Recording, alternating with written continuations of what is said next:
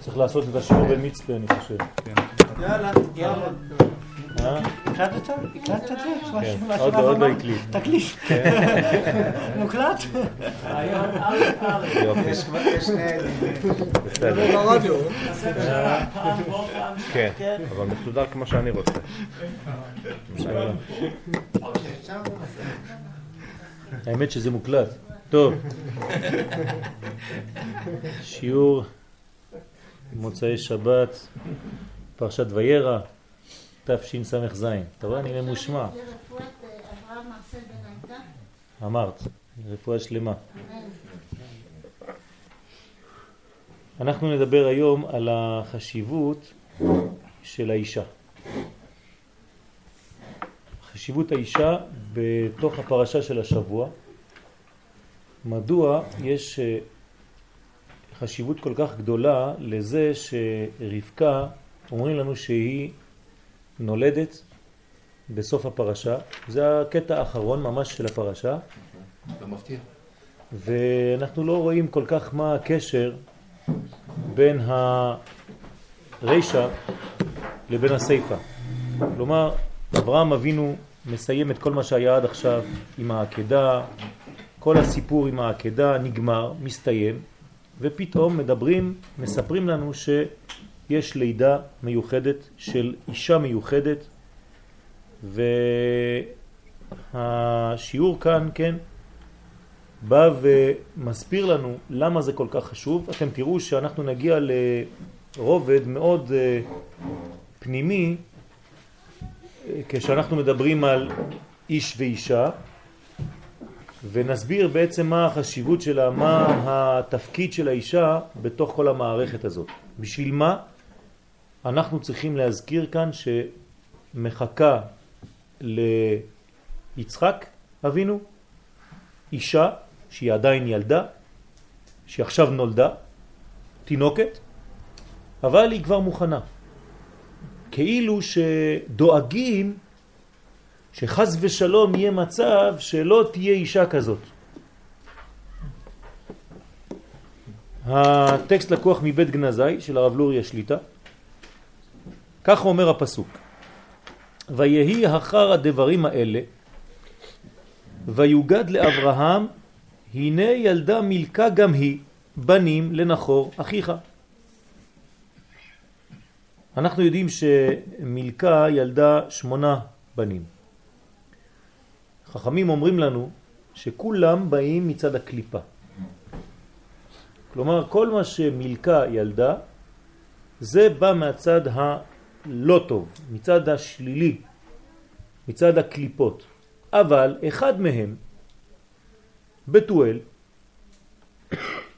יוצאת ממנו מרגלית, יוצאת ממנו נקודה טובה, נקודה של אור, שהיא בעצם תהיה אותה רבקה, בת בתואל, ורמוז בזה שהיא ביתו של אל, בתוך כל המערכת של הקליפה הזאת, של שמונה בנים, כנגד כל המדרגות של שרצים בתורה, כן? שמונה סוגים, אנחנו רואים שיש גם למילכה את כל הקליפות האלה שיוצאות, ופתאום באחד מהם, באחרון, שמה עוד מעט מופיעה הנקודה שהופכת את כל הסיפור מקליפה, עשינו בירור, ועכשיו אנחנו נכנסים לרובד חדש של קדושה.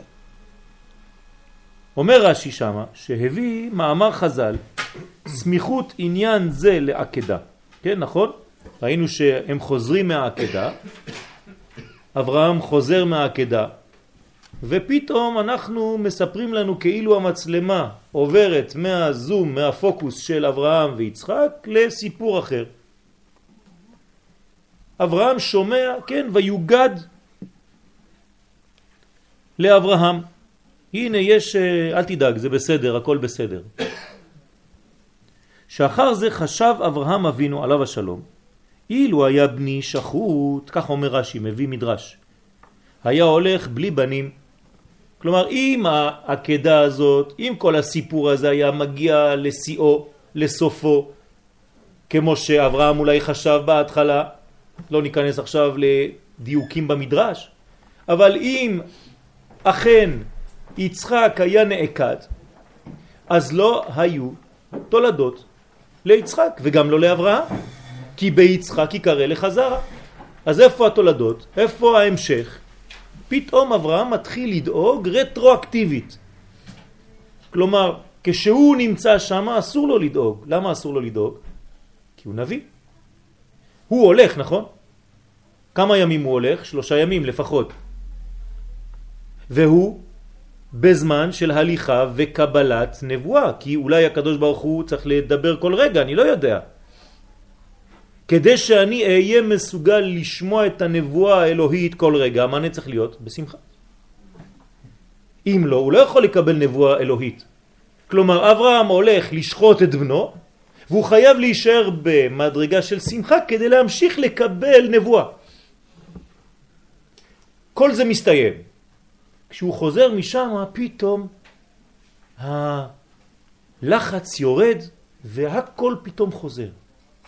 כאילו לומר, אוי ואבוי, אם זה היה מגיע למצב הזה, איך הייתי עושה, מה היה קורה, לא היו ילדים, לא היה עם ישראל, לא יודע.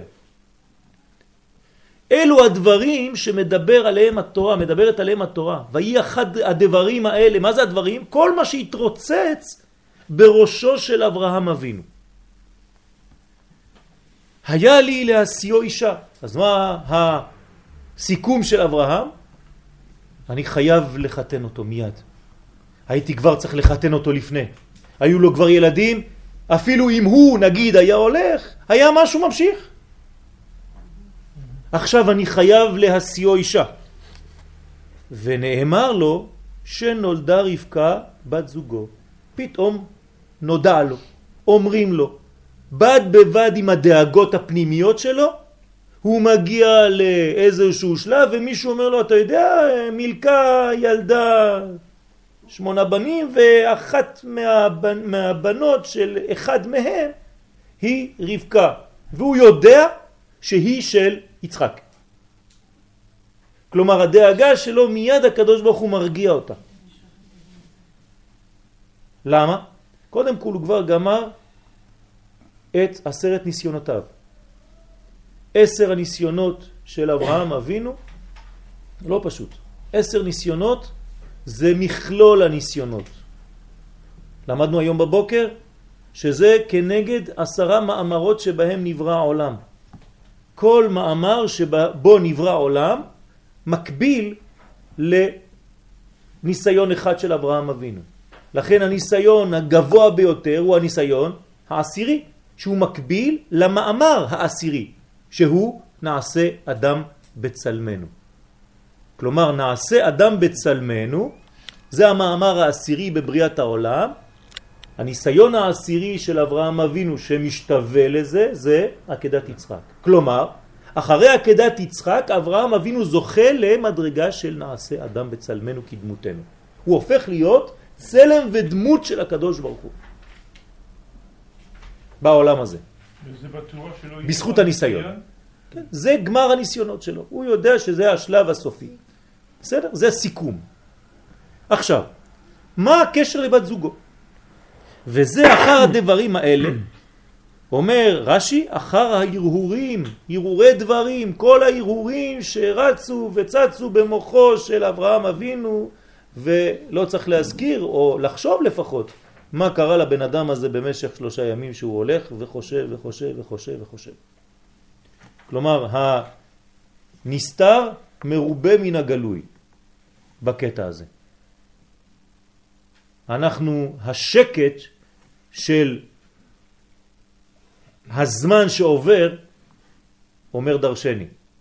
אנחנו חייבים, אנחנו, להיכנס לתוך השקט הזה של שלושת הימים, מאז שאומר לו הקדוש ברוך הוא והוא קם בבוקר, ואז ויהי ביום השלישי. מה, אין משהו ב... ביום הראשון, ביום השני, איך הוא יושן בלילה, וכו' וכו' וכו'. זה, בפני עצמו, השלושה ימים האלה, זה עולם ומלואו. מה מתרוצץ במוחו של אברהם אבינו? תתארו לעצמכם, זה לא איש פשוט. עם כל המחשבות וכל החוכמה של אברהם אבינו, מה הולך שם? שם, בתוך השלושה ימים האלה, בלבן הזה, ברק הזה, שהתורה לא מדברת על זה, יש הכי הרבה מה לדבר. והכי קשה לדעת. אז זה נקרא הרהורי דברים. כלומר העקדה הולידה אצלו הרהורים, מחשבות, וזה חלק גם כן מהניסיון. כלומר ניסיון זה התנסות, עלייה. כלומר הניסיון מביא לאדם מחשבות שבלי הניסיון הזה לא היו לו. כלומר, זה דוחף את האדם למחשבה ממוקדת על נושא מסוים שלא היו מגיעות לו המחשבות האלה בלי הניסיון. אז הניסיון גורם לאדם לחשוב על דבר שהוא חייב לחשוב עליו. מדרגה אחרת. מדרגה אחרת. עכשיו שיחה פתאי, המלאך רצה לעצור אותו פעם הראשונה, הוא מתנגד. אברהם אומר לו, לא, אני לא עוצר. כי הוא לא מבין, כי הוא רוצה לראות מה קורה פה. כן, אני לא עוצר, אני ממשיך. חוץ מזה, אנחנו צריכים להבין מה זה אברהם אבינו. כן, אברהם אבינו עכשיו נשלח לעשות משהו. Mm-hmm. אם יש משהו באמצע הדרך שסותר את מה שהוא הולך לעשות, mm-hmm. אז זה יכול לבוא גם מצד הקליפה. מאיפה באה האינפורמציה? האם האינפורמציה היא אלוהית או ממקום אחר? אתה לא יודע, זה לא פשוט. גם לנו זה קורה כל יום. בוודאי. ואברהם אבינו במדרגתו, גם היצר שלו הוא במדרגה גבוהה, מאיפה זה בא? דרך אגב, יש מדרש שאומר שבגלל זה שרה מתה. לא בגלל שהיא ידעה שהבן שלה מת, בגלל שהיא חשבה שהוא לא מת. כלומר, איך זה שהניסיון לא הצליח? הפוך. זאת אומרת שאנחנו מדברים פה על אנשים שהם ברמה אחרת לחלוטין. אנחנו לא מבינים מה קורה פה, על כל פנים אנחנו צריכים לתת את הדעת כמה שאפשר. וצריך ביאור. הרי עכשיו כבר הבטיח לו הקדוש ברוך הוא שיצחק יישאר חי. נכון? אל תשלח ידך לנער, זהו. נגמר הסיפור. אז מה אומר אברהם אבינו? יכול לחזור משם ולהגיד ברוך השם, ברוך השם, השתבח שמו. בוא ננוח איזה, נלך לאיזה בית מלון חודש ימים, שקט. מיד, מה הוא חושב? חתונה. חתונה. פספסתי כבר לפני, אוי ואבוי אם אני עוד פעם עכשיו לא עושה את החתונה עכשיו. מיד אני צריך לדאוג לאישה של הבן הזה. כלומר, יש דאגה של האבא פה לבן שלו מיד אחרי העקדה, כאילו העקדה הביאה אותו למימד כזה, למעמד כזה, למדרגה כזו, שהוא חייב לחשוב רק על זה. מה הבעיה בדבר הזה? למה דווקא אישה? למה הוא לא אומר עכשיו אני אקנה לו תפילין חדשות, למה אני לא אעשה לו זה, ולמה אני... מחפש סולם, מוזיקה. משהו אחר. למה אישה? להמשיך יכול להיות גם לפני, גם אחרי, למה עכשיו? עכשיו, באותו רגע. כרטיס ביקור, ואם כן... מה? כן, בוודאי, אבל לאט לאט נראה. ואם כן, אף שקודם העקדה היה עוד שייך הטעם של בנים להשיא או אישה, זה אני מבין, לפני העקדה. אבל עכשיו, אחרי העקדה, מה חשש היה לאברהם אבינו עליו השלום? נגמר, זהו, הניסיון נגמר, אתה חוזר הביתה, הקדוש ברוך הוא הבטיח לך שהכל בסדר. נראה לבאר, כן. מה? הבטיח לו לכאורה גם לפני העקדה, אז לכאורה ההבטחות פה הם... הבטיח לו גם זרעך וביצחק יראה לך זרע. כן. אף על פי כן אמר לו אחרי זה לשחוט אותו. נכון. אמר, אז זאת אומרת שאתה אומר שיש פה עניין שהאדם לא יודע מהם התוכניות. יש תוכנית, אבל אם יש גם כן ציווי שנכנס בתוך התוכנית, אפילו שלכאורה הוא סותר את התוכנית, התוכנית תתבצע איכשהו, אבל אתה, הנה עובדה, יש פה בעיה. זה לא פשוט. כלומר, בין הדיבור האלוהי לבין ההבנה האנושית, יש תמיד פער. הקדוש ברוך הוא מדבר בקוד אחד, אתם זוכרים? אחת דיבר אלוהים, שתיים זו שמעתי. אני תמיד שומע שניים. כלומר, אצלי זה מיד מופיע בדואליות. קשה לי להבין את האחד הזה. למה קשה לי?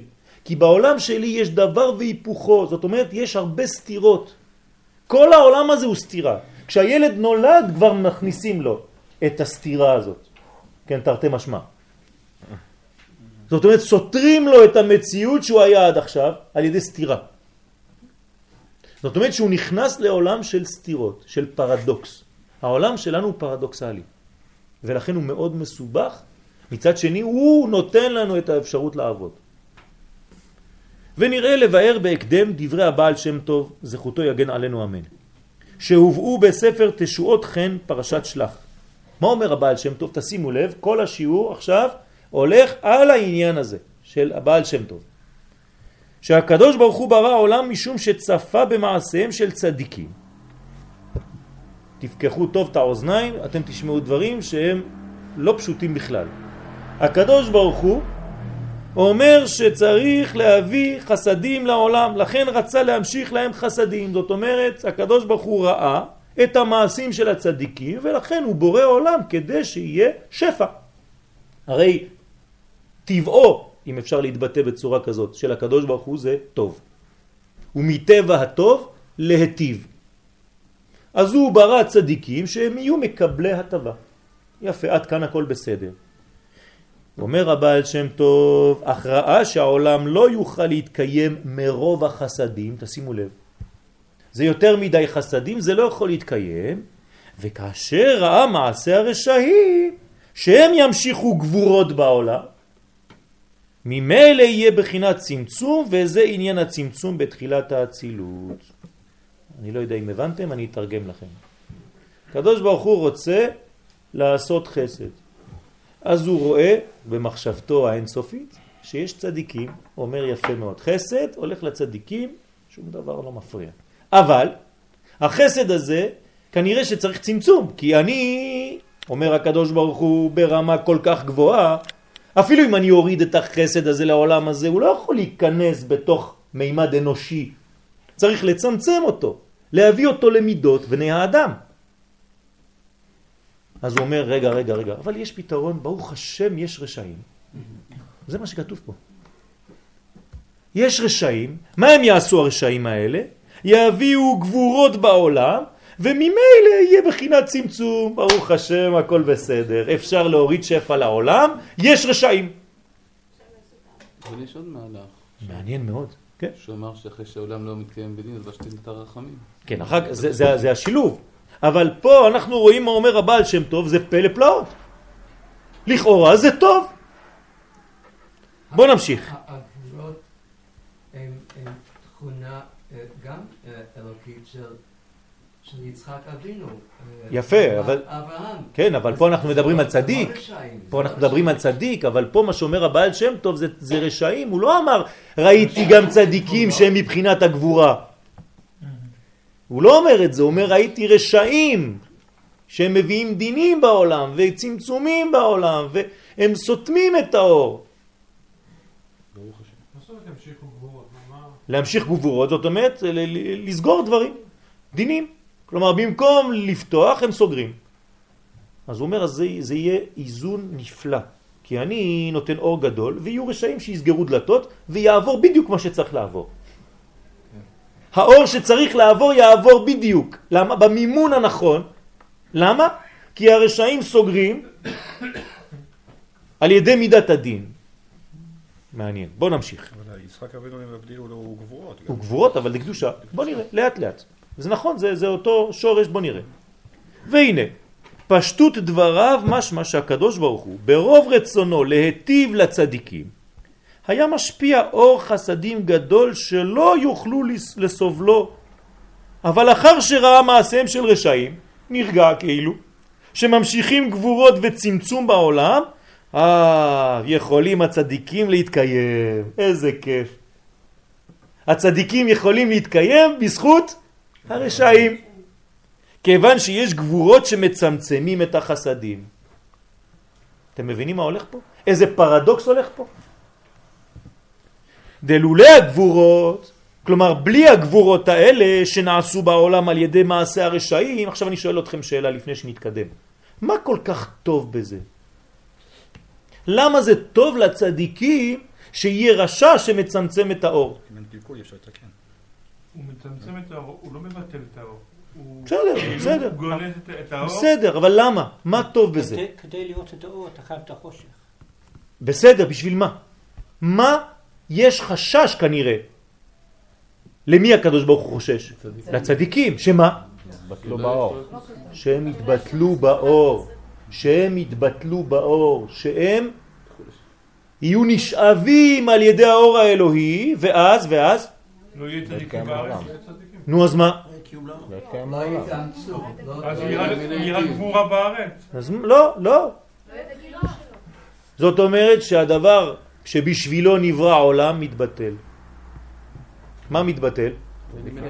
זה שהקדוש ברוך הוא רוצה להביא את האור איפה? פה. לא בשמיים. אם הצדיקים לומדים והם גבוהים והם ברמה רוחנית גבוהה, מה קורה להם? הם נשאבים לשמיים והגילוי של הקדוש ברוך הוא פה בעולם הזה לא נעשה. אז התכלית של בריאת העולם לא מתקיימת. שהקדוש ברוך הוא, מה התכלית שלו?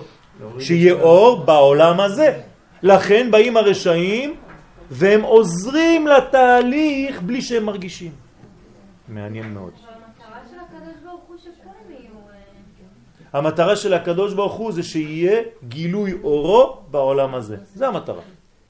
והמטרה שלנו צריכה להיות בדיוק אותה מטרה. שהאור שלו יהיה כאן. עכשיו אם אני נכנס למדרגה שאני נשאב על ידי, לא יודע מה, אני מקבל רוח הקודש ואני הופך להיות נביא ואדם גדול ורוחני ו ו ו ו ו ו ופתאום אתם לא רואים אותי יותר. מה קורה? אז, אז, אז איבדתי את, את העיקר. אז העיקר הלך לאיבוד. האדם הזה במקום להוריד את השפע האלוהי לפה, הוא עלה למעלה. ואם הקדוש ברוך הוא היה נותן בדיוק את המידה שצריך, בלי לעבור בדרך הרשעים, אז הקדוש ברוך הוא היה מצמצם הוא בעצמו. כן? כן, תצמצם את עצמו. מצמצם את עצמו. זה כבר מה שקרה. בדיוק בשביל זה מה שקרה. זה מה שקרה. לכן צמצם, זה מה שכתוב בהתחלה, לא שמת לב, קראנו את זה, וזה עניין הצמצום בתחילת האצילות. בדיוק על זה דיברנו. בואו נמשיך. אז לולא הגבורות שנעשו בעולם על ידי מעשה הרשעים, היו הצדיקים מתעלים בדבקותם לקדוש ברוך הוא, באהבה עזה, רשפיה רשפי אש שלהבתיה, כמו שכתוב בשיר השירים, אש של אהבה, עד שהיו באים לידי כלות הנפש וחוזרים לשורשם. איפה הצדיק? איננו. חזר לשורש. איזה צדיק גדול. מה אנחנו עושים פה עכשיו? איפה האור? ולא יוכל להתקיים תכלית הבריאה שרצה הקדוש ברוך הוא לשכון דווקא איפה בתחתונים בעולם העשייה. כלומר היו עוזבים את החומר, מתנתקים מהחומר ועולים למעלה. יש פחד כזה, נכון? אברהם אבינו אומר לנו את זה ברמז, בפרשה. שבו לכם פה עם החמור. ואני והנער נלכה עד כה. כה זה השכינה, כ"ה. זה יפה, כי זה הכוח של אברהם אבינו. בזכות מה הוא חוזר? לא, עוד מעט נראה. כנראה, כנראה שרבקה היא זו שעושה את העבודה בלי שהיא בתוך הסיפור עכשיו.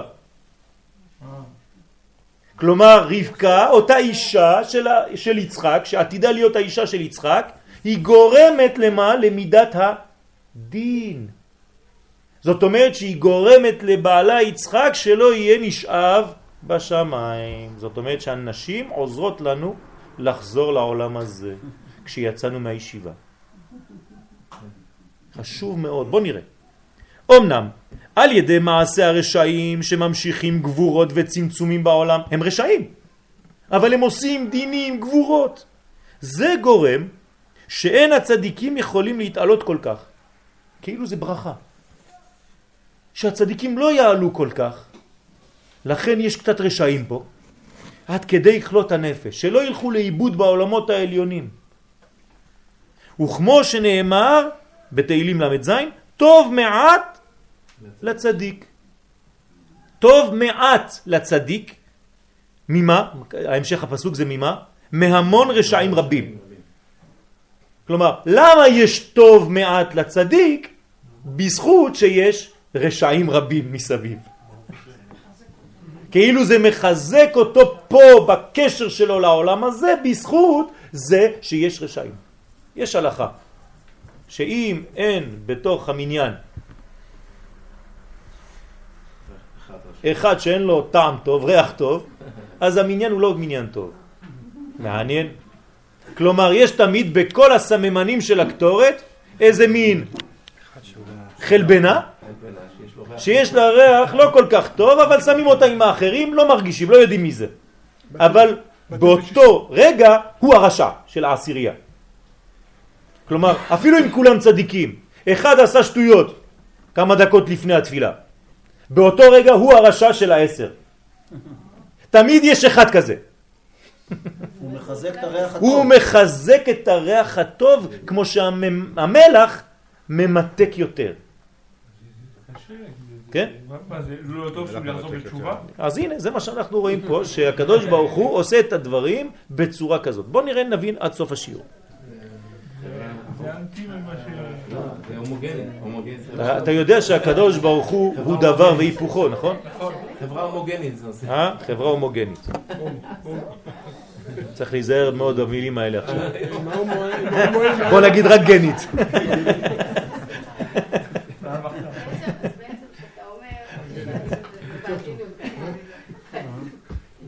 בעדינות, בעדינות. בעדינות, שהתפקיד של האישה הוא להחזיר את הגבר מה... עוד מעט נראה. בדיוק את תביני, תצאי מפה עם תפקיד בכיס. בעזרת השם. מה? אז לאט לאט. לכן אני אומר לאט לאט, עוד מעט נתקדם, לא נשרוף. תראו, עשינו רק תור אחד ויש לנו ארבעה. כמו שולחן ערוך. טוב. טוב מעט לצדיק שהטוב בא במיעוט לצדיק. זאת אומרת, זה טוב כשהטוב שלו לא בא הרבה בבת אחת, במיעוט. למה? מהמון רשעים רבים. בזכות הרשעים שיש מסביב, הקדוש ברוך הוא לא נותן לו את הטוב כולו בבת אחת, אלא כמעה כמעה. טיפין טיפין, כמו הגאולה שלנו. זה ברכה שהיא לא באה בבת אחת. ואנחנו היינו חושבים, הפוך, שתבוא כבר הגאולה ונגמר הסיפור. למה זה בא לאט לאט? מה, הקדוש ברוך הוא לא יכול לעשות ככה וזהו? שהם, מה הם עושים הרשעים האלה? מגשמים את העולם במעשיהם. זאת אומרת, הם שומרים על העולם הגשמי, שתמיד יהיה עולם גשמי. זאת אומרת שברשעות שלהם מה הם עושים? את תכלית הבריאה גם כן. כלומר, הקדוש ברוך הוא לא רוצה שהעולם הגשמי יתבטל מגשמיותו. הוא רוצה רק שהאור יתגלה פה. אז הרשעים אחראים לשמור על העולם הגשמי. ועל ידי זה נשאר הצדיק בעולם, הוא לא בורח, הוא נשאר פה. וממשיך השכינה לדור בתחתונים. כשאנחנו מדברים ברוחניות, אנחנו חייבים להבין שאנחנו בעולם פרדוקסלי, תמיד. קדוש ברוך הוא זה, אמרתי לכם כבר כמה פעמים, נמצא גם בגנב שגונב עכשיו תכשיט, ובא גם בזה שגנבו לו. נכון? ואחד רודף אחרי השני, והקדוש ברוך הוא נמצא בשניהם. קשה להבין, נכון? ובזה יש לבאר מה שמצינו באדם הראשון, שהקדוש ברוך הוא בראו לבד, ואחר כך אמר, לא טוב היות האדם לבדו, אעשה לו עזר כנגדו. אותו דבר, מה הקדוש ברוך הוא לא יודע מלכתחילה שצריך להביא לו איזה אישה? למה אתה בורא אותו במנגנון כזה, ואחרי זה אתה אומר לא, זה לא טוב. אני צריך להביא לו אישה. דהנה, אדם הראשון ישב בגן עדן, כן? ששם מאיר זיו השכינה, בגן עדן יש זיו השכינה, ומלאכי השרת, השרת, ככה אומרים בחזקוני בכל מיני מדרשים, השכינה, מלאכי השרת מסננים לו יין וצולים לו בשר. מה זה מסננים לו יין וצולים לו בשר? שמורה על השפעות רוחניות. כלומר, אל תיקחו את הדברים בפשט, שהם סוחטים לו ענבים. לסחוט ענבים זה להוציא את המיץ של הסוד. וצולין לו בשר מעלים את הדברים לשורש. זה מה שהיו עושים המלאכים לאדם הראשון. והוא מתעלה באהבת השם ובקרבתו. זאת אומרת, אדם הראשון הוא נמצא בישיבה, הרב הראשי זה הקדוש ברוך הוא, יש לו שיעור אחד כל היום, עם הקדוש ברוך הוא, בכבודו בעצמו חברותה. מה הוא צריך? מה הוא צריך? אתם יודעים מה הוא צריך? לחזור לעולם הזה. אז הקדוש ברוך הוא תשמע, זה לא טוב. לא טוב היות האדם לבדו. אתה צריך אישה, כי אתה נמצא בעולם שזה לא התכלית של מה שבראתי. ויכול להגיע לידי חלות הנפש, להידבק שוב במקורו, ולא יהיה התכלית שעבורה נברא. עוד פעם פספסנו את העולם. אז אני מקדים את המאוחר, האישה מאפשרת שהעולם הזה לא יתבטל. האישה מאפשרת שלא נלך לאיבוד ברובד הרוחני. ויש מי שמרגיש את זה הרבה, ויש מי שמרגיש את זה קצת, אבל היא פועלת לכיוון הזה. וזהו, לא טוב היות האדם לבדו, אעשה לו עזר כנגדו. עכשיו זה נשמע קצת לא כל כך נעים, כי אמרנו מקודם, כמו שהבנות הרגישו, מה, אבל דיברנו על הרשעים, ואנחנו הנשים עושות אותה פונקציה? אעשה לו עזר כנגדו, האישה היא כגופו, נכון? אשתו כגופו, והיא בחינת הגבורות והצמצום. ממילא מתמעט בו אור האהבה. זאת אומרת שהאישה מונעת מהגבר שיהיה לו אהבה יותר מדי לקדוש ברוך הוא, כי זה סכנה בשבילו. כי הוא עוד מעט בורח מהעולם הזה. תנו לגבר להיכנס לישיבה, הוא יכול להיבלע שם, תיבת נוח, הוא לא רוצה לצאת יותר. קשה לו לחזור לבית, לילדים, לאישה, לכל הבלגנים, לזה. וזה העבודה שלו. אם לא, הוא היה נבלע בעולם רוחני. וכמו שנאמר, אישה יראת השם. למה יראת השם? כי היא בחינת יראה, ולא אהבה. הוא יכול להגיע למדרגות של אהבה הרבה יותר, היא בבחינת יראה. אישה יראת השם, היא תתהלל. כלומר, הפונקציה של האישה זה דווקא שתהיה יראת השם, זאת אומרת שמושכת את הגבר למציאות גשמית, לא שהיא מנתקת אותו חז ושלום מלמעלה, אלא היא אומרת לו תביא את מה שלמדת בישיבה פה לבית אדוני.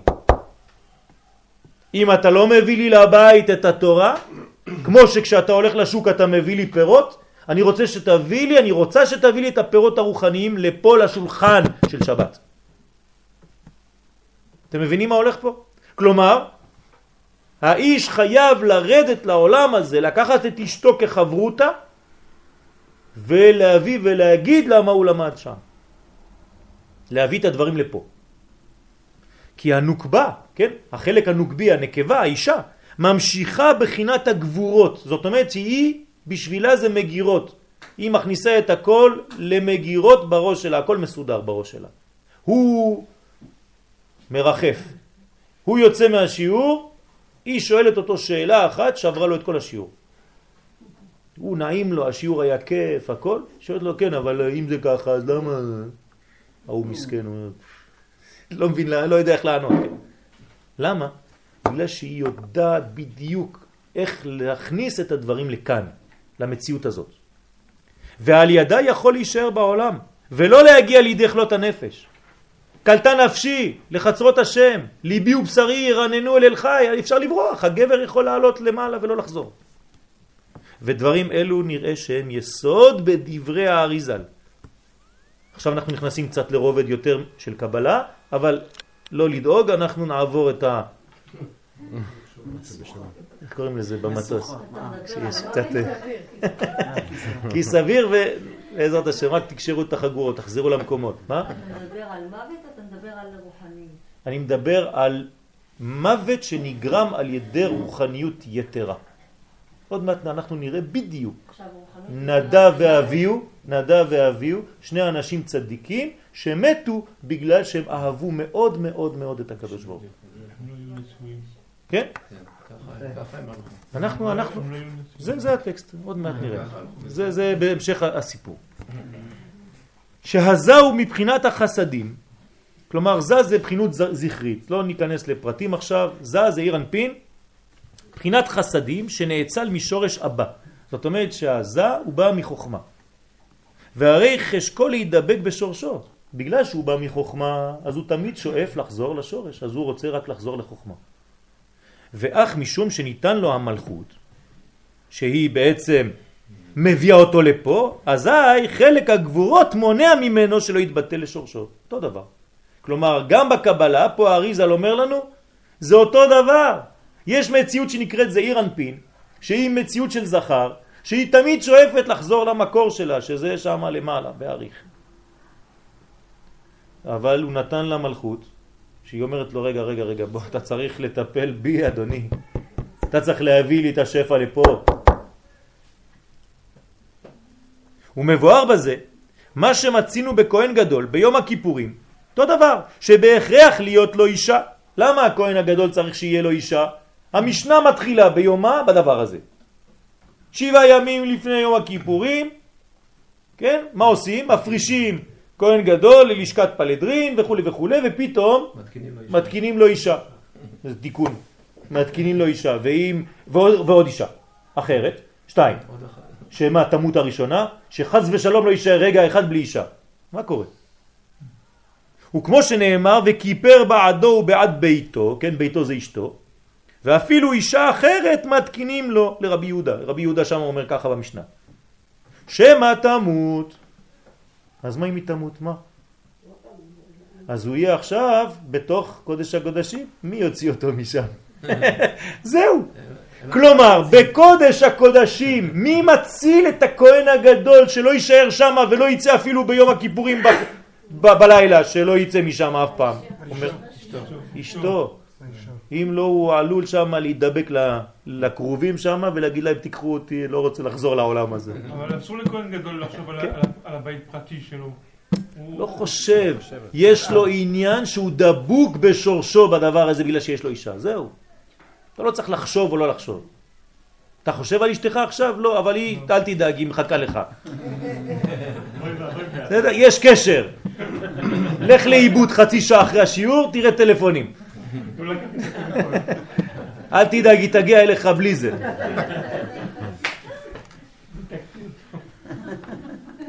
ואינו מובן מה צריכים שיהיה וידוי בשביל ביתו המיוחד, ולא די בזה שעושה וידוי בעצמו וכולל אשתו בכלל ישראל. שיעשה וידוי, האישה שלו זה חלק מעם ישראל, וזהו. מה הוא צריך אישה פרטית שלו? וגם הרי אשתו כגופו, וממילא הווידוי שלו הוא גם על אשתו. ובהכרח, אז מה אנחנו חייבים לומר? אותו דבר.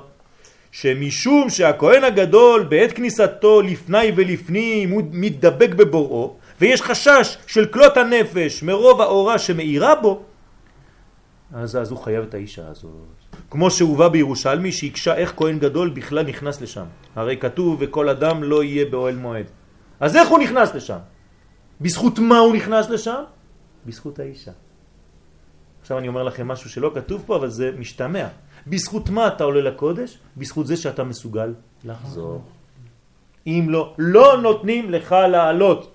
האדם שלא מסוגל לחזור אחרי שהוא עלה, העלייה שלו היא לא נכונה, לכן מונעים ממנו. ותירץ הירושלמי שבעת שנכנס פניו בוערות כלפידים, זאת אומרת הכהן הגדול הוא כבר לא כהן גדול, אפילו אשתו לידו עכשיו אומרת לו אברהם, כן קוראים לו אברהם, לא מסתכל, לא יודע כלום. הפנים שלו כבר אש, הוא כבר עם הקדוש ברוך הוא נגמר. אין, אין כבר אף אחד. פניו בוערות כלפידים והרי שהוא במצב של כלות הנפש. זהו, הוא הולך למות עכשיו. ולכן על ידי שיש לו אישה שהיא כגופו, אפילו שהוא לא יודע, כן? עכשיו אתה לא זוכר את הרגליים שלך, נכון? אבל הם פה. אשתו כגופו, על ידי זה, מבחינת הגבורות, מונע ממנו להגיע לידי כלות הנפש. ולכן דייק הרמב"ם לומר בהלכות עבודת יום הכיפורים שהכל צריך להיות על ידי כהן גדול נשוי. אין דבר כזה כהן גדול לא נשוי. ולכן תפילת מוסף של יום הכיפורים צריך להיזהר לא לתת אותה לאיש שהוא לא נשוי. גם היום. שזה העיקר, מה שיש לו אישה בחינת הגבורות. זה העיקר, זה העיקר. ראשית חוכמה יראת השם, זה העיקר. אנחנו חושבים העיקר זה לעלות אהבה גדולה לקדוש ברוך הוא. לא, לא, לא. והעיקר והעיקר לא לפחד כלל. זה תחזור לפה, אל תדאג. יצחק אבינו היה בסכנה מאוד גדולה. אז יפה, עוד מעט אנחנו נגיע אליו, עוד מעט נחזור ליצחק. בחינת הגבורות שהם כגופו ולכן יכול להישאר בעולם. ראינו את זה בפרשה, וישוב אברהם אל נעריו. אחרי העלייה הגדולה הוא חוזר לעולם הזה. מתבהר בזה, מה שנאמר בפרשת אחרי מות, ואל יבוא בכל עת אל הקודש ולא ימות. למה? למה הוא יכול למות כשהוא בא בכל עת אל הקודש? מה כתוב אחר כך בפסוק? מה כתוב אחר כך בהמשך? כי בזאת, מה זה בזאת? האישה. עכשיו אתם מבינים למה בזאת. רק בזכות זאת יבוא אל הקודש. בזאת יבוא אל הקודש, נקבה, לשון נקבה, לא כתוב ב... לא יודע, אחר כך כתוב בפר בן בקר, בכל מיני דברים, אבל בזאת זה סוד. דהנה נדב ואביהו, עיקר מיתתם הייתה על ידי כלות הנפש. הם היו צדיקים גדולים, בקרובה יקדש. כמו שכתוב בקרבתם לפני השם וימותו. ואמרו חז"ל, למה מתו? תשובה, משום שלא נשאו נשים. בגלל זה הם מתו. כלומר, מה בלע אותם? הקודש. הקודש בלע אותם. והכוונה בזה, כי נשים הוא עניין הגבורות, ואילו נשאו נשים, היה בהם בחינת צמצום ויכלו להתקיים בעולם, היו יכולים לחזור לפה. אתם רואים מה הכוח? ולכן, מה שאני עכשיו מנסה להעביר בשיעור הזה, כן, מה שהרב פה כותב, זה דברים שהם חשובים מאוד. הדבקות של הקדוש ברוך הוא היא לא רק מצד האהבה. אם אין לכם שלמות בדבקות, זה לא נקרא שלמות, זה לא נקרא דבקות. דבקות זה, אנחנו אומרים את זה, לשם ייחוד קודשה בריחו שכינתה, מה? בדחילו ורחימו. במה מתחילים? בדחילו. מה זה דחילו בארמית? יראה, בפחד. כלומר, אישה. בדינים, בגבורות. ורחימו ברחמים. אבל אם אין לך את זה, בדחילו ורחימו, ורחימו דחילו, זה לא בייחוד השלים. בשם כל ישראל. לא. חייב שיהיה שלם. ולכן נאמר לאהרון, אל יבוא בכל עת אל הקודש, כי אם בזאת היא הנוקבה כידוע. בזה יכול לבוא אל הקודש. כלומר, אתה רוצה להתקדם בקודש, תתחתן. אתה רוצה לעלות בקדושה, אתה חייב להיות נשוי, כי בלי זה אתה נשאב למדרגה שהיא לא טבעית. כלומר, אתה מנותק מן הטבע. והקדושה היהודית, הקדושה הישראלית היא קדושה שבטבע, כמו שאומר הרב קוק. אם זה קדושה שהיא מחוץ לטבע ולא מסוגלת להתלבש בתוך הטבע, זו קדושה שאנחנו מכירים במנזרים זרים. מנזרים. וזה הביאור במה שמצינו בשלמה המלך לעת זקנתו. מה קרה לשלמה המלך? כן, נשב היטו את לבבו. כתוב ונשב איתו את לבבו אחרי אלוהים אחרים, ולא היה לבבו שלם עם השם. כמו שהיה עם השם אלוהים, כמו שהיה דוד. כלומר, אמנם הביטוי של הפסוק שם הוא חריף, זאת אומרת שאנשים לקחו את שלמה המלך והביאו אותו יותר מדי למטה. כי אחרי אלוהים של קדושה, מה יש? אלוהים אחרים. אבל, אבל, הם שמרו עליו. הנשים של שלמה המלך שמרו עליו, כלומר איש עם חוכמה כמו שלמה המלך, כמה נשים צריך בשביל להחזיר אותו לפה? אלף. כלומר בגלל שהוא היה גדול וענק, שהיה נשאב בקלות לעליונים, היה לו צריך חבלים, חבלים, חבלים, כל הנשים שהיו לו פה, כדי לקשור אותו ולהחזיר אותו לעולם הזה. והסיפור עם השמדי? זה בפנים? מה?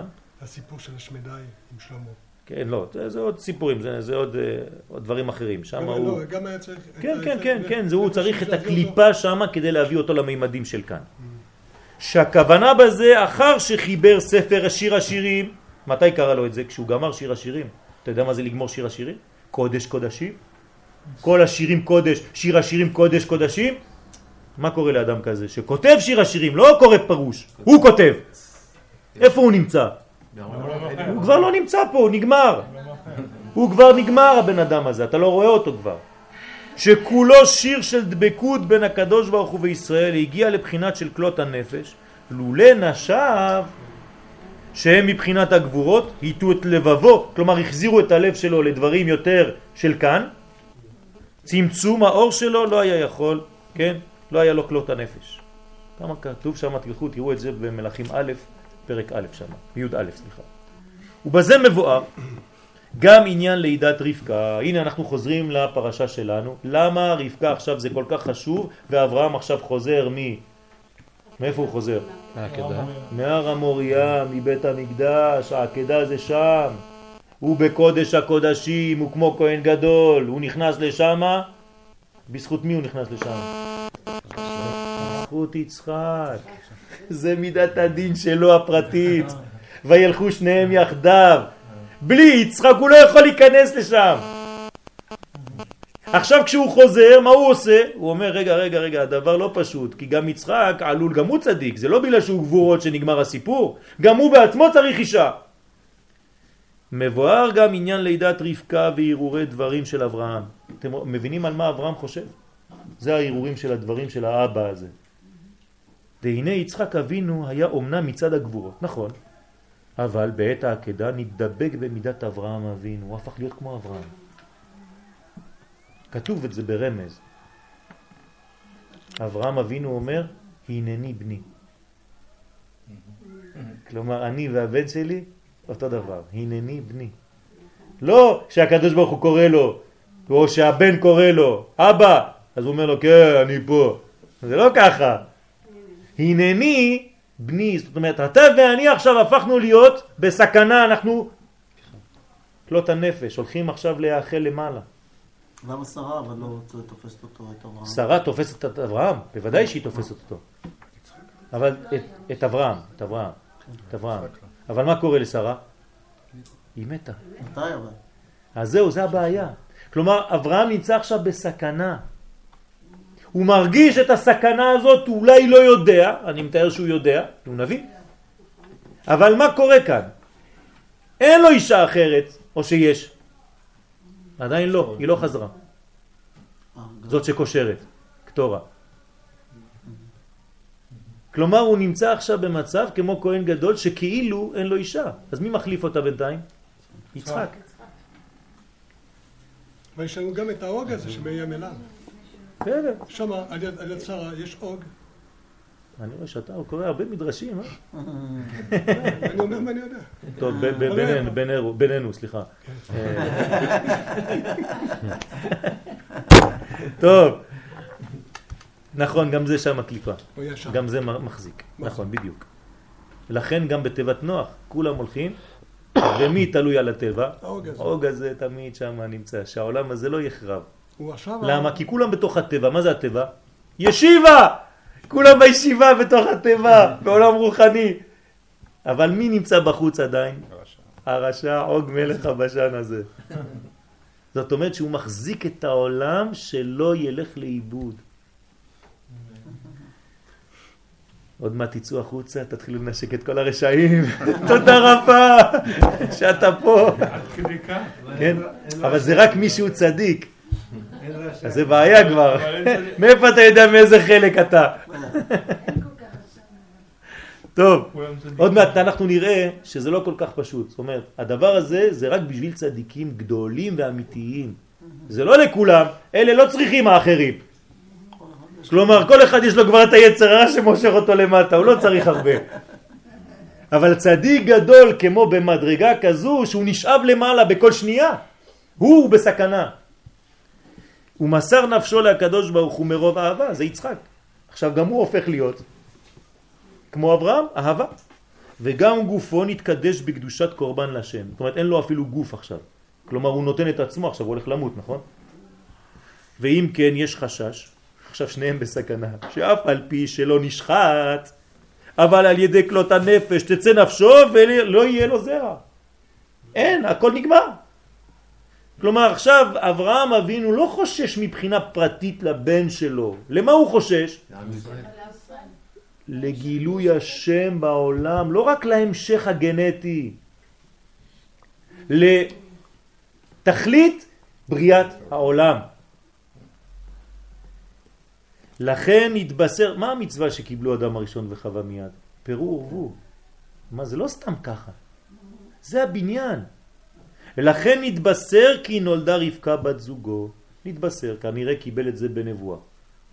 שאומנם דאגו לכך מהשמיים, זאת אומרת, הקדוש ברוך הוא גם כן דאג לזה, שמה? שיהיה לו כנגד אישה כגופו, ליצחק. ליצחק.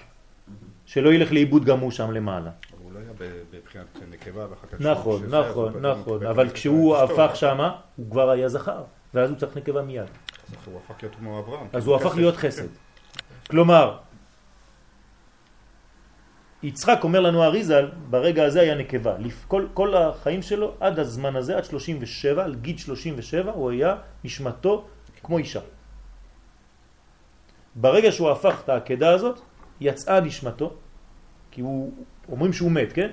והוא חזר לתחייה, נשאה נשמתו הנקבה ונכנסה בו נשמת זכר. ולכן מיד הנשמה הנקבה הזאת, לאן היא הלכה? לרבקה שעכשיו נולדה. בסדר? זאת אומרת, גם בהתחלה לא אמרתי לכם, גם היא בנים. ילדה גם היא בנים לנחור.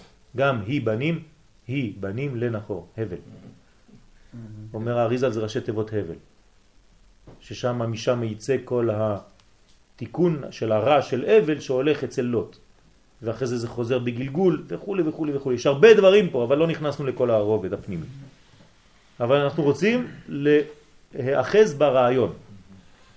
בת זוגו מבחינת הגבורות, ממילא יהיה צמצום ולא הגיע לידי כלות הנפש. ונבין בזה גם מה שמצינו ביעקב אבינו שהיה בן 63 שנה ולא נשא אישה.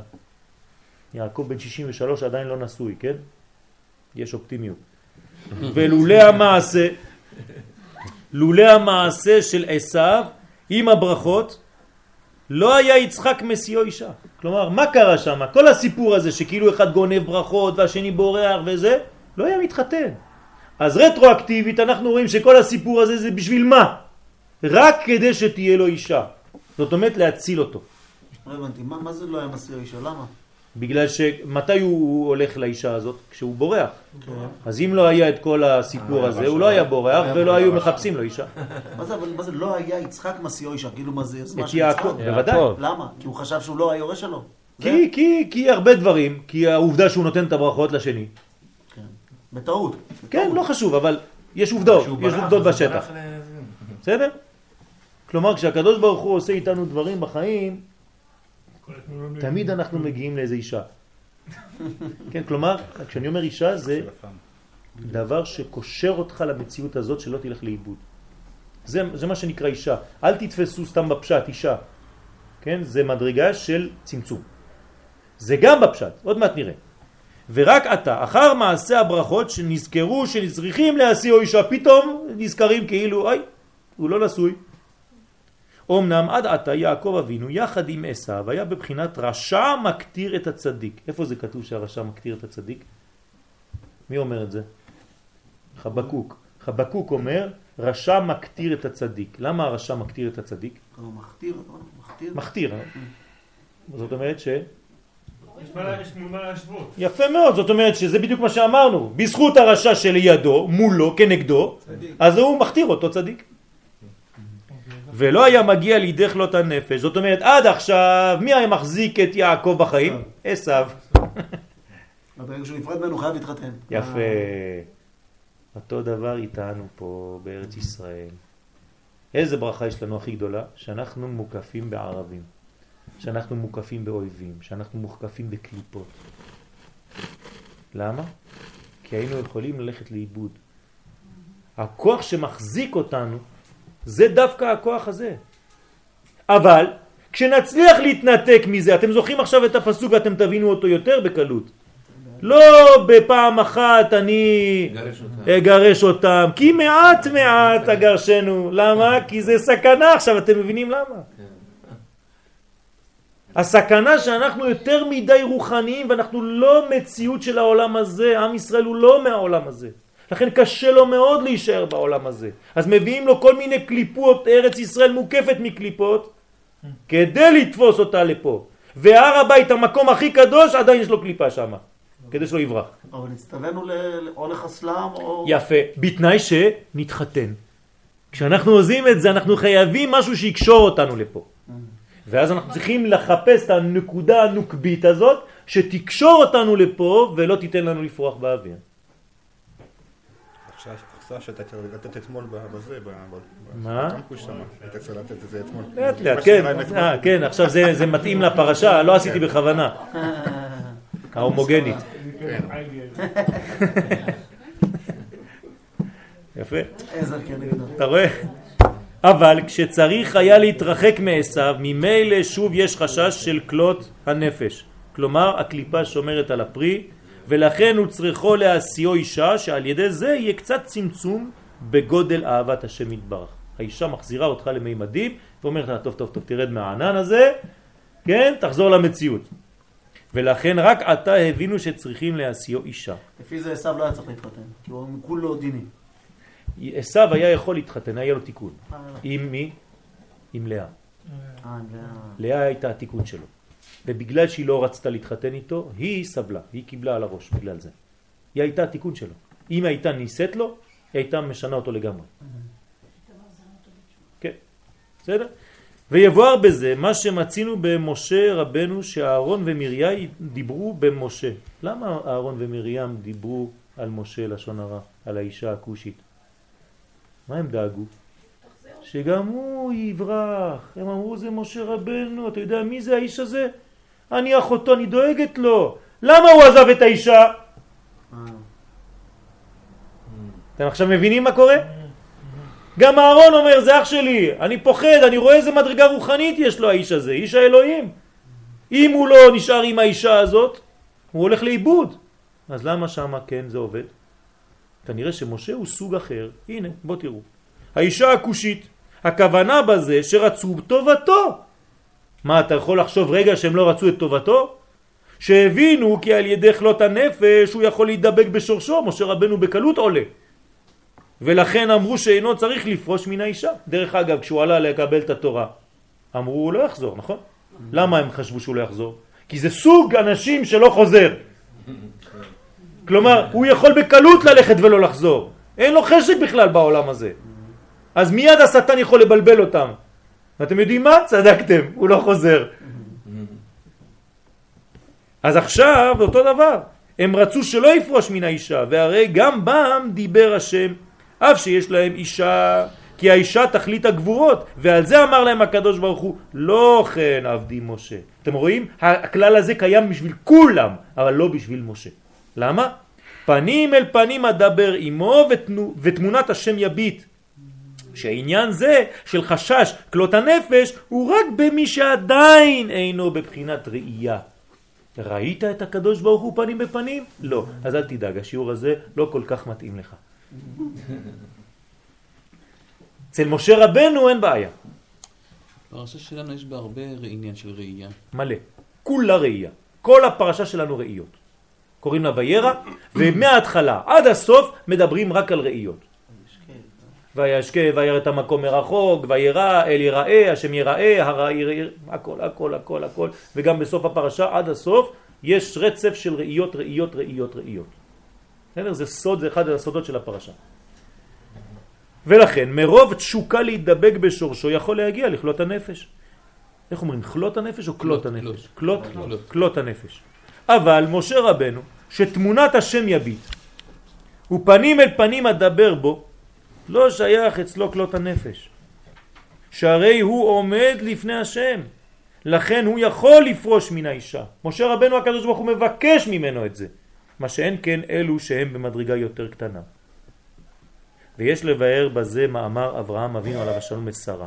עכשיו תבינו, עכשיו אנחנו נבין גם כן, תראו את החוכמה של הרב, הוא מחזיר אותנו עכשיו לכל מה שאברהם אומר לשרה כשהם חוזרים, יורדים למצרים.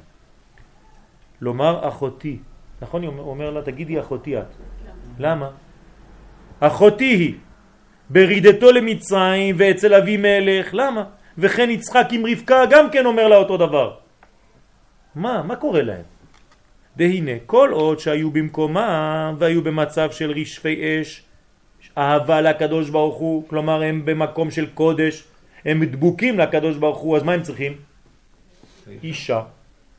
ברגע שהם יוצאים למצרים, לכיוון הקליפה, האישה כבר פחות חשובה. למה כבר מצרים עושה את הפעולה? אז האישה כבר יכולה להיות אחות. הבנתם מה קורה פה? וחשש על כלות הנפש, של כלות הנפש, והיו צריכים אישה שהיא בחינת גבורות וצמצום. אבל כשירדו למצרים, מקום ערוות הארץ, שם זה כבר דואג לך להחזיר אותך לטוב לעולם הזה, נכון? שם נעשה העלם באור האלוהות. אז אין בעיה ללכת לאיבוד בכלות הנפש. אבל השם מצד הפשט, למה הוא צריך לסכן אותה? מה? לסכן אותה ב... לכן התורה היא לא, היא לא יכולה להיות מובנת בצורה הפשוטה. במיוחד לא ספר בראשית. ספר בראשית, שמות ויקרא במדבר דברים מה שאתה רוצה, אבל ספר בראשית הוא כל כך עמוק שאי אפשר להבין אותו בפשט. בלי הזוהר, אי אפשר. אי אפשר, אי אפשר. נכון. אני אגיד יותר, אסור. את עצמי את השאלה הזאת, אמרתי, נגד ארבע מלכים הוא, הולך למלחמה וזה, פתאום הוא מגיע לפלישתים שם, וזה מפחד כן, ממנו. מה שהוא שאל הבוקר. שולח לו אשתי, ובמיוחד נכון. פרשת בראשית הראשונה, הכי נכון, מסוים. נכון, נכון. זה בלי זוהר אף אחד לא מבין פרשת של נכון. בראשית. בריאת העולם. חוץ מזה, אני אגיד לכם, הבירור הוא בירור שהולך ונהיה יותר ויותר אה, דומה לנו. אני אסביר את זה. הגלויות שאנחנו עברנו, תשימו לב, מה הגלות הראשונה? מצרים. ממש ערוות הארץ. אחרי זה, בבל. בבל, מאיפה הם יוצאים? מחם. מצרים גם כן חם, בבל גם כן חם. זאת אומרת שזה עדיין רחוק מאיתנו. אנחנו שם. הבבלים החם? כן. תסתכלו שם בבראשית, בכל הדורות. אחרי זה, איזה גלות? פרס פרס ומדי. מי זה? לא. יפת זה יוון. יפת זה יוון. עדיין חם. חם. מגיעים עכשיו לאדום, מי זה אדום? עשיו. שם. אדום. אדום זה בא משם. זאת אומרת שאנחנו בגלות האחרונה, והיא גלות שבאה משם, שם, לא ישמעאל, שם. שם, זאת אומרת שזה מהשורש של ישראל. זאת אומרת שככל שאנחנו בורחים מהגלויות, אנחנו מתקרבים לדבר שדומה לנו מאוד, ולכן הבירור הרבה יותר ויותר דק. קשה מאוד. אתה תמצא דברים מאוד דומים בנצרות ליהדות, ואתה לא תדע בדיוק, ישאל אותך מישהו, אבל גם הם אומרים אותו דבר, ואתה צריך הרבה הרבה בירורים כדי להבין. אם אתה לא לומד, אתה לא יודע. וככל שאנחנו מתקרבים, אנחנו מתקרבים לזהות שאנחנו צריכים בירור יותר אמיתי. אתם מבינים מה הולך פה? ולכן הקושי מתגבר. אז אני חוזר לעניין הזה. אברהם יורד למצרים, שם אין לו פחד, כי הוא ממש דבוק שם, הולך להיות דבוק בעולם של קליפות, אפילו שהוא לא נמצא שם, אבל המקום גורם. ולכן אמר אברהם שעכשיו אין צורך שתהיה גבורות כמו שהיא צריך צמצום. זאת אומרת שהוא לא מונע מאשתו מלהיות אשתו, אבל הוא אומר לה עכשיו את בחינת אחות, זה מספיק. אלא אמרינה אחותי. מה זה אחותי? את כמוני. עכשיו, בבחינת חסדים, שנינו אותו דבר. אחים מלשון אחווה. כלומר, את ואני חסדים, כמו יצחק ואברהם כשהם בעקדה. וזה יגרום, שמה? שאותי יחיו, כי אם לא, כי אם לא, לפי הפשט הזה, לפי הסוד הזה, אני הולך למות. וגם את הולכת למות. אז עכשיו שאנחנו הולכים למצרים, אנחנו בעצם כמעט נשמרים. לא, לא הבנתי את זה, הרי מה- מה יקרה? לא הבנתי. הרי מצרים, יודעים למצרים, גמרנו, יש משהו שאוחז אותם. אוחז אותם. יותר מדי, גם אז אם מה יקרה? אין סיכוי שהם גם. אז, אז צריך להיזהר מאוד. או שזה מצד אחד יותר מדי ויש הכל רק חסדים, או שיש יותר מדי רק מצד הקליפות. אה. אז צריך עכשיו לחזק את החסד, שניהם הופכים להיות בחינת חסד, ואז זה מאזן. ואז זה מאזן את המצב שהם נמצאים בו. וכן ייטב לי בעבורך, זאת אומרת בגלל שאת הופכת להיות כמוני, כן, בעבורך, בגלל שזה עובר דרכך גם כן, ייטב לי, וחייתה נפשי בגללך. ייתנו לי מתנות שנהיה שנינו, שנינו, כן, בבחינת חסדים. מייחדים כוחות. כן, יפה מאוד, בדיוק. וכן היה בהיותו אצל אבימלך, שאמר רק אין יראת השם במקום הזה. מה זה רק אין יראת השם במקום הזה? היא לא הרגיש שאלם לא, ואסתר באור. לא, גם היא לא בבחינת יראה עכשיו. היא הופכת לבחינת אהבה. כן, יפה מאוד, בדיוק. אז זאת אומרת שגם שם הוא מרגיש את החוסר. ואם כן, כיוון שהם במקום סכנה, יכול, יכולה להיות אחותו בחסדים. צריך להעביר אותה לצד של החסדים, כדי שיהיה ריבוי חסדים, בביטול אליו. זאת אומרת שהם כוח מתבטלים שניים לאחד, ועל ידי כך ינצלו, כי שם יש ריבוי גבורות, צריך להיזהר. כלומר, כל העניין פה זה דקות מאוד של איזון כל הזמן, כמה צריך להיות חסד, כמה צריך להיות גבורה. וזה העבודה של כל החיים שלנו, איפה אני נמצא, כמה אני בורח, אם אני בורח יותר מדי או אני לא יותר מדי, אם אני יותר מדי בעולם הזה או יותר מדי בעולם הבא. ואני צריך להיות תמיד תמיד תמיד בשתיים יחסי פניו, בשתיים יחסי רגליו ובשתיים יעופף. זאת אומרת תמיד באיזון בין העולמות. לא לברוח מדי למעלה ולא ליפול יותר מדי למטה. בשתיים יעופף. הרב, אם- אני מבין נכון, לאישה יש שתי התכונות, יכולה גם להיות חסד. נכון, זאת אומרת שכשהיא מתבטלת לבעלה, היא הופכת, שניהם הופכים להיות חסדים. אז היא עוזרת לו גם כן. בדיוק. וכן הוא ביצחק ורבקה, אותו דבר. יצחק ורבקה, כן? זה ראיו, כן? יצחק ורבקה, זה, זה ראשי תיבות ראיו, זה הגבורות. יצחק ורבקה, שניהם מבחינת גבורה, כן? שאמרה אחותי היא, שאמר אחותי היא, בבחינת החסדים. זאת זה הפך להיות חסדים. מה? אם הם שניהם ביחד. יפה מאוד, בגלל שמבחינת, בקודש הם נקראים גבורות. והכל יחסי. כלומר, אפילו שיצחק הוא בחינת הגבורה, ראית שכשהוא היה בעקדה הוא הפך להיות חסד, הוא כבר הפך להיות מאדם אחר, לגמרי. מה שהוא נותן את עצמו כל כולו, אז הוא השתנה. אז הוא השתנה. זאת אומרת שיש לו שורש של חסד, אבל הוא מגלה חסדים. ואברהם הוא שורש חסד, אבל הוא מגלה גבורות. ושניהם ביחד מגלים יעקב תפארת, בבחינת החסדים. לכן, לכן, הדבקות צריכה להיות משני הצדדים. זה חשוב מאוד לצאת מהבניין הזה לאיזון, לחיפוש של איזון תמידי בכל דבר שאנחנו עושים. לא יותר מדי לשם ולא יותר מדי לשם. תמיד בנקודה המרכזית, כמו שאמרנו הבוקר, בשיעור הקדוש ברוך הוא מתגלה תמיד במרכז. תמיד בנקודה המרכזית שהיא מאזנת, שהיא רחוקה מאותו מרחק מכל הצדדים. באמצע. שאלה, לא הייתה אישה שאיתה בעצם גם כן אוהבת השם ועונה- ו- האישה מתכונתה, היא בוודאי שהיא אוהבת את השם, זה לא שאין לה אהבת השם. שלא הייתה הבסיס שלה, הבסיס שלה. לא לא חשוב, לא חשוב. ברגע שהם נולדו נשים, שהם נשים, הבסיס שלהם גבורות, אפילו שהם כל כולן אהבה לקדוש ברוך הוא. אבל הבסיס שלהם זה גבורות. הקדוש ברוך הוא ברא את האישה במידה כזאת שהיא מייצגת את מידת הגבורה והצמצום המימדים. אל תפחדו מהמילה גבורה. גבורה זה לא דבר שלילי. גבורה זה הפוך, זה נתינת מקום מצומצם ומדויק לכל דבר. זה דין. זה לתת לתינוק שנולד עכשיו 20 גרם חלב ולא 40, כי ב-40 הוא הולך להקיא את הכל, וזה מסוכן. זה המינון הנכון, וזה מה שצריך לעשות.